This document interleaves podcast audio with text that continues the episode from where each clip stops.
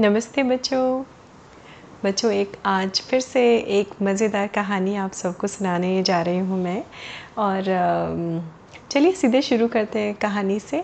तो एक अवंतीपुर नाम का एक गाँव था छोटा सा, और ये कहानी बहुत पुराने समय की है। वो वो समय हुआ करते थे बच्चों जब घरों में ताले वाले ज़्यादा नहीं लगाए जाते थे। या लगते भी थे तो बहुत कम। लोग बाहर ही नहीं जाते थे और जाते भी थे तो जब भी जैसे कभी कहीं जाना पड़े, बहुत सारे ऐसे ओकेजन्स आते हैं ना बच्चों, जब आपको एक्चुअली अपने, उस समय भी लोग जाते थे। जैसे शादी में हमें जाना होता था तो जब तो कम्यूटिंग के ज़रिए भी बहुत कम थे मतलब व्हीकल्स बहुत कम थे तो बैलगाड़ियों पे सामान लाद के लेके जाना और जाने में भी बहुत समय लगता था। छोटी सी डिस्टेंस को भी मतलब छोटी सी दूरी को भी कवर करने के लिए, जाने के लिए एक एक दो दो तीन तीन दिन लग जाते थे बच्चों तो वो ज़माना ही बिल्कुल अलग था। और उसी तरह से ऐसा भी होता था कभी कभी जैसे किसी को अगर मान लीजिए आपके पास, आपको नया जॉब ढूँढने के लिए जाना है, कोई नया काम करने के लिए जाना है तो आपको हो सकता है अपने गाँव में कुछ ऐसा ना मिल रहा हो आपके लायक काम और आपको उस काम को करने के लिए बाहर जाना पड़े तो भी आपके पास वही रास्ता बचता है। आप आमतौर पे या तो बैलगाड़ी या पैदल या घोड़ा गाड़ी या घोड़े पे बैठ के इस तरह से लोग आया जाया करते थे। ये तो मैं आपको पहले भी बता चुकी हूँ ना बच्चों कहानी में। तो ऐसे ही अवंतीपुरा जो गाँव था, उसमें हमारे एक एक नौजवान रहता था, जिसका नाम था यज्ञदत्त। यज्ञदत्त यज्ञ दत्त जो है वो बड़ा होनहार सा था मतलब काफ़ी होनहार का मतलब काफ़ी इंटेलिजेंट था काफ़ी करेजियस था और उसको हमेशा ऐसा लगता था कि अगर मैं इस गाँव से छोटे से गाँव से बाहर निकल के जाऊँगा तो मैं ज़्यादा पैसे कमा सकता हूँ मेरे लायक अच्छा काम मिल सकता है फिर मैं अपना जीवन सुखी से व्यतीत कर सकता हूँ सुख से व्यतीत कर सकता हूँ मतलब मैं बिल्कुल आराम से रह सकता हूँ क्योंकि हम सब तो जानते हैं बच्चों की पैसे जो होते हैं वो आ, पैसों से हम कई चीज़ें अपने लाइफ के लिए ख़रीद सकते हैं। We can make our life little better with money तो उसी थॉट से अब जब वो लोग जाते थे ना बच्चों उस ज़माने ज़माने में तो अपने जो वैल्यूबल्स होते थे वैल्यूबल्स होते हैं ना हर एक के पास होते हैं बच्चों। कुछ ना कुछ ऐसा ज़रूर होता है जो बहुत ज़्यादा इंपॉर्टेंट हो, जिसकी कीमत बहुत ज़्यादा हो। जो आपके लिए बहुत वैल्यू रखता हो वो क्या करते थे? वो गाँव में घरों में ताले वाले तो इतने होते नहीं थे तो वो अपने जान पहचान के किसी के यहाँ रख के चले जाते थे कि हाँ भैया हम इतने दिन के लिए जा रहे हैं दस दिन के लिए ये सामान रख लो हम आएँगे तो ले लेंगे। ऐसा आज भी होता है कई जगह बच्चों। तो वैसे ही यज्ञ दत्त ने सोचा कि चलो मैं एक काम करता हूँ मैं आ, कुछ दिनों में ही गाँव से, इस गाँव से बाहर किसी बड़े राज्य में जाऊँगा और खूब मेहनत करके, खूब सारे पैसे कमा के लौट के आ जाऊँगा। और यज्ञदत्त चूँकि अकेला था तो उसको ये भी चिंता नहीं थी कि मेरे बाद, मेरे परिवार में क्या है क्या नहीं, क्योंकि उसको लग रहा था कि अब मेरी शादी लायक एज हो गई है। मैं बाहर जाऊँ, कमाऊँ, एक अच्छी सी लड़की से शादी करूँ और फिर अपना घर परिवार शुरू करूँ, इस गाँव में या जहाँ भी जैसा भी होगा। पर उसको फिर उसने कहा, चलो ठीक है, मैंने डिसाइड कर लिया। अब मैं दो तीन दिन में यहाँ से चला जाऊँगा। अब वो घर आया तो जब जाने की बात उसने मन में ठान ली थी डिसाइड कर लिया था कि मुझे जाना है तो उसने अपने घर में देखना शुरू किया। छोटा सा घर होता था और झोपड़ी होती थी बच्चों उस समय में ना, गाँव देहातों में तो झोपड़ी हुआ करती थी तो वो बहुत स्ट्रॉन्ग भी नहीं होती है। मिट्टी की ऑलमोस्ट बनी हुई दीवारें होती हैं और लकड़ी का दरवाज़ा होता है जो भी बहुत स्ट्रॉन्ग नहीं होता। तो उसके पिताजी जो थे, वो एक बहुत बड़े व्यापारी हुआ करते थे बच्चों। तो उसने देखा अपने घर में कि और तो कुछ उसके घर में ख़ास था नहीं, लेकिन एक बहुत पुरानी लोहे की तराजू थी। वो होता है ना बच्चों एंसेस्टर्स जो है वो पीढ़ियों से कोई सामान आपके यहाँ या कोई जेवर या कोई ऐसी चीज़ ज़रूर हर घर में होती बच्चों जो अक्रॉस जनरेशन ट्रैवल करती है है ना? तो वैसा ही एक कीमती सा तराजू था। वो कीमत में चाहे कितना भी कीमत मतलब बेटा बच्चों, ऐसा नहीं कि हर चीज़ की कीमत पैसों से ही आकी जाती है। उसकी वैल्यू होती है। वैल्यू इसलिए होती है क्योंकि हमारे एंसेस्टर्स या हमारे ग्रैंड पेरेंट्स या हमारे ग्रेट ग्रैंड पेरेंट्स ने हमें वो चीज़ प्यार से दी है और उसकी मान्यता होती है, उसकी वैल्यू होती है हमारी लाइफ में। तो वैसे ही यज्ञदत्त की लाइफ में उस तराजू की, तराजू मतलब जो वेइंग स्केल था बच्चों, वो लोहे का, बड़ा सा, भारी सा लोहे का वेइंग स्केल था। तो उसने कहा कि मैं नहीं चाहता कि मैं जब चला जाऊँ तो कोई मेरी पारिवारिक धरोहर को, जो मेरे एंसेस्टर्स की है, वो उसको कोई चुरा ले या उसको कोई यहाँ से ले जाए। तो उसने सोचा, क्यों ना मैं इसको किसी के पास रखवा दूँ? मैं जब भी वापस आऊँगा तो मैं उससे ले लूँगा। तो उसके गाँव में ही एक बनिया या व्यापारी रहता था, जिसका नाम था तखतमल, लाला तखतमल। लाला तखतमल जो थे, वो अपने पूरे गाँव में फ़ेमस थे क्योंकि वो पैसा लोगों को दिया करते थे। उनके पास पैसा था, वो पैसे से हेल्प किया करते थे, लेकिन वो हेल्प नहीं होती थी बच्चों। वो पैसे दे के उस पर इंटरेस्ट लेते थे। तो जैसे मुझे ज़रूरत है तो मैंने उनसे कहा कि, भाई, मुझे सौ रुपये दे दीजिए। तो वो आपको सौ रुपये मुझे दे देंगे और बोलेंगे कि, भाई, इसमें जो है, इतना इंटरेस्ट ऐड करके ये पैसे मुझे लौटा देना। तो जो सौ रुपये उनके उनके पास पहुँच जाते थे बाद में, और उसके उसके ऊपर से भी कुछ वो कमा लेते थे। तो एक ये ऐसा तरीका ज़रिया पुराने ज़मानों में हुआ करता था बच्चों। जब आजकल हम बैंक से लोन लेते हैं, है ना? पहले बैंक्स नहीं हुआ करते थे तो पहले ऐसे इंडिविजुअल लोग हुआ करते थे जो बनिए कहलाते थे, जिनको हम साहूकार भी कहते थे। तो ऐसे ही हमारे साहूकार जी थे, लाला तखतमल। तो हमारे यज्ञदत्त ने सोचा, चलो एक काम करते हैं। वो मेरे थोड़े से बड़े भी हैं, मुझसे उम्र में, और अच्छे भी हैं। तो ये सोच के वो उसने लोहे की तराजू उठा के एक पोटली में बांधी अपने, और जाने से पहले वो किसके पास गया? लाला तखतमल के पास। और तखतमल जी से जाके बोला कि जय, जयराम जी की लाला जी। तो लाला जी ने बोला, अरे वाह! बड़े दिनों बाद दिखाई पड़े यज्ञदत्त। कहाँ जा रहा है? किस काम से? तो उसने और इस पोटली में क्या है? तो उसने बोला अरे बस कुछ नहीं है। मैं सोच रहा हूँ गाँव से बाहर निकल के थोड़ा कमा लूँ जाके पैसे। तो लाला तखतमल बोले अरे वाह वाह जा जा कमा ले कमा ले। और ये कहाँ लेके जा रहा है? इसमें तो क्या है? तो उसने बोला कि यज्ञदत्त ने बोला कि आ, बस आप ही की एक मदद चाहिए थी लाला जी कि आप अगर मेरे ये परिवार की मेरी धरोहर है। मतलब ये मेरे एंसेस्टर्स का दिया हुआ बहुत ही कीमती वैल्यूबल लोहे का तराजू है। अगर आपके यहाँ जगह हो, इसको रख लीजिए। जब भी मैं आऊँगा, मैं ये आपसे ले लूँगा।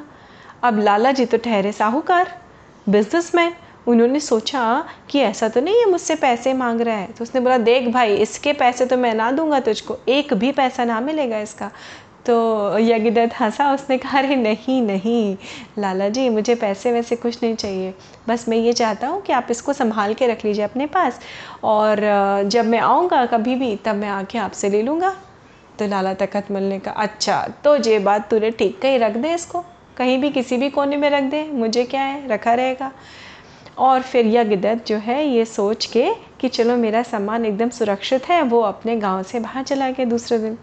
वो बाहर चला गया, दो, तीन, चार महीने, पाँच महीने छः महीने, वो बड़े राज्य में गया, पड़ोसी राज्य में उसने खूब धन दौलत कमाई और उसने सोचा, अब मैं आके क्या करूँगा? एक छोटा सा कुछ व्यापार करना शुरू करूँगा अपने गाँव में। ये सोच के वो वापस आ गया। अब जब वो वापस आया बच्चों तो अपने घर में उसने खोल के घर की साफ़ सफ़ाई की, सब ठीक ठाक से रखा और फिर फुर्सत पाते ही वो सबसे पहले पहुँचा लाला तखतमल के यहाँ और उसने बोला, जयराम जी की लाला जी तो लाला जी ने चश्मा नीचे किया बोले अरे तू तो बड़ी सेहत बना के आ गया यज्ञदत्त कैसा है? तो यज्ञदत्त ने कहा बस लाला जी आपकी मेहरबानी मैं बहुत अच्छे से हूँ और आ, मैं तो बस कल ही रात में आया। तो सोचा कि आपके पास मैं जो अपनी अमानत रख के गया था मतलब जो मैं आपके पास रख के गया था वो ले लूँ आपसे वापस? तो लाला तकत में ने बोला क्या? तू क्या रखवा के गया था मेरे पास? तो अब यज्ञदत्त ने कहा अरे अरे लाला जी आप भूल गए। मैं अपने आ, मतलब अपने पुश्तैनी तराजू आपके यहाँ रखे गया था। तो उसने कहा अच्छा वो तराजू? अरे तखतमल लाला तखतमल ने बोला अरे वो तराजू तो कब की चूहों ने खा ली। चूहे आए वो तराजू खा के चले गए। अब यज्ञदत्त को समझ में तो आ गया। कि लाला क्या बोल रहा है? झूठ बोल रहा है। क्योंकि लोहे का तराजू, कोई चूहे खा सकते हैं बच्चों? आप खुद सोच के देखिए। चूहे थोड़ी ना लोहे को कुतर सकते हैं या उसको काट सकते हैं। अब प्रॉब्लम ये थी कि उसके पास तो कोई प्रूफ था नहीं, यज्ञदत्त के पास, कि भाई लोहे की तराजू चूहा। तो उसने सोचा, उसने चुप हो गया। उसको समझ में आ गया यज्ञदत्त को कि लाला जी जो है, इनकी नीयत ख़राब हो गई है। मतलब इनकी इच्छा नहीं है मुझे मेरा सामान वापस करने की। तो उसने बोला अच्छा लाला जी, कोई बात नहीं, आप कह रहे हो तो आप सही कह रहे होगे कि भाई चूहों ने खा ली होगी मेरी तराजू। थी तो मेरे लिए बड़ी वो अच्छी तराजू मेरे पिताजी की, उनके पिताजी की, मेरे बाबा, पर बाबा की निशानी थी। पर ठीक है, चलिए, किसी का पेट भर गया, चूहे ही खुश हो गए होंगे मेरा तराजू खा के। अब, लाला अंदर अंदर मनी मन सोच रहा था तखतमल की वाह चलो, बड़ा अच्छा हुआ। क्योंकि लाला जी के मन में क्या था? लाला जी के मन में चोर आ गया था। गंदी नीयत हो गई थी उनकी। उनको लग रहा था अच्छा है, तराजू को बेच दूँगा, कुछ पैसे ही मिलेंगे, ये तो बेवकूफ़ है। रख के बैठा लोहे के तराजू। हाँ चला गया। और वो इस चीज़ पे और खुश हो रहे थे, मनी मन, लाला तखतमल, कि ये तो यज्ञदत्त मान भी गया। उनको ये लगा था कि इससे तो बहस करनी पड़ेगी, शायद पंचायत बुला ले गाँव में फ़ैसला कराने के लिए, लेकिन ऐसा कुछ भी नहीं हुआ। खैर, वो खुशी खुशी लौट गया यज्ञदत्त और उसने मनी मन में कुछ सोचा, फिर दूसरे दिन फिर पहुँच गया दुकान पे। उनके घर घर से ही वो अपना काम करते थे बच्चों, कि लाला जयराम जी की। तो उसने बोला हाँ कैसे हो भैया? क्या करोगे अब? तो कहता हाँ सोच रहा हूँ। यज्ञदत्त ने बोला, सोच रहा हूँ इस गाँव में अपना एक छोटा सा काम शुरू कर दूँ और देखता हूँ आगे कैसे होता है। तो लाला तखतमल ने कहा हाँ जे तो अच्छी बात सोच रहा है चल चल कर ले, काम कर ले, कोई बात नहीं। फिर बोलता है अभी कहाँ जा रहा है? तो यज्ञदत्त ने कहा बस मैं पास ही जा रहा हूँ नदी में नहाने के लिए सोच रहा हूँ आज नदी में नहा के आ जाऊँ। तो लाला तखतमल ने कहा अच्छी बात है जा जा भैया नहा के आ जा अच्छी बात है। जयराम जी की तो उसने बोला अरे ला, लाला जी आप अपने लड़के को भी भेज दीजिए। अच्छा है मुझे साथ मिल जाएगा थोड़ी दूर है नदी यहाँ से तो हम लोग बात करते करते चले जाएँगे। लाला तखत मल का जो लड़का था वो भी यज्ञदत्त से थोड़ा सा छोटा ही था। तो लाला तखतमल ने अपने लड़के को आवाज़ दी कि पंड्या जा तू भी चला जा। पंड्या तू भी जा इसके संग में जा जाके नहा के आ जा।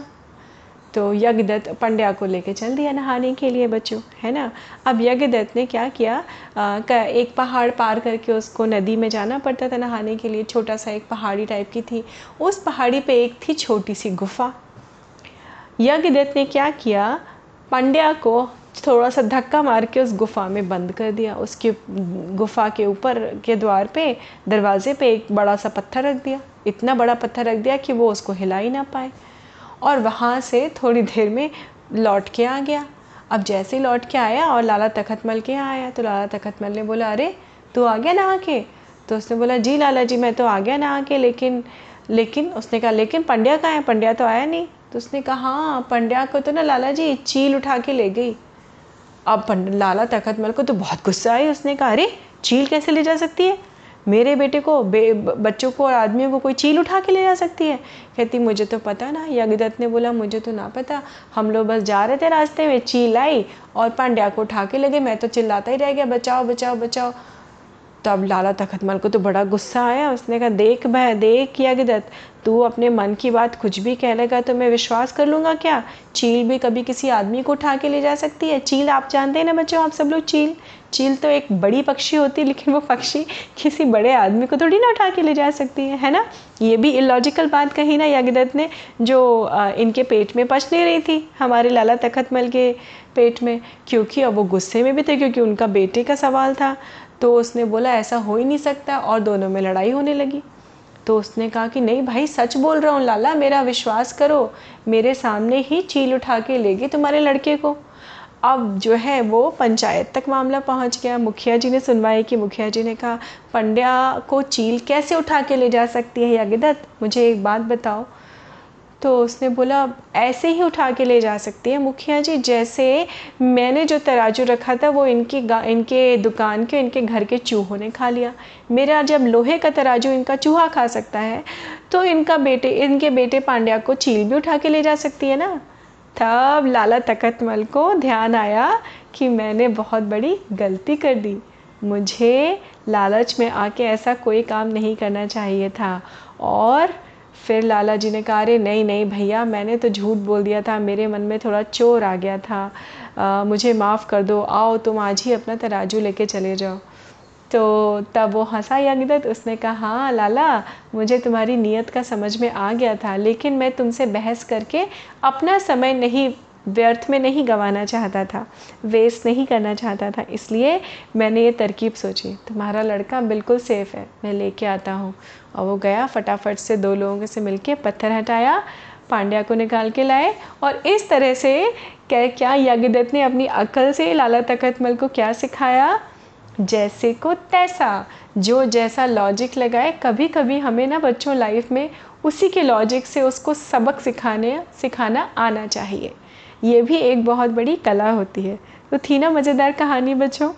तो लाइफ में कभी भी किसी को सामने वाले को अपने से मूर्ख नहीं समझना चाहिए और कभी भी ज़रूरत से ज़्यादा चालाक बनने की कोशिश नहीं करनी चाहिए। और जब भी भी वक्त पड़े तो हमेशा हमें दूसरों को लॉजिकली उनकी कमी के बारे में लॉजिकली उसको बीट करना भी आना चाहिए, जिसको हम हिंदी में क्या बोलते हैं? जैसे को तैसा थी ना, मज़ेदार कहानी है, जैसे को तैसे वाली। उम्मीद है आपको ये कहानी अच्छी लगी होगी, बच्चों, आप सब लोग बड़े खुश रहिए, मस्त रहिए। बहुत अच्छा अच्छा सा सीज़न चेंज भी एंजॉय करते रहिए। मैं आपसे मिलती रहूँगी अपनी कहानियों के माध्यम से। नमस्ते बच्चों।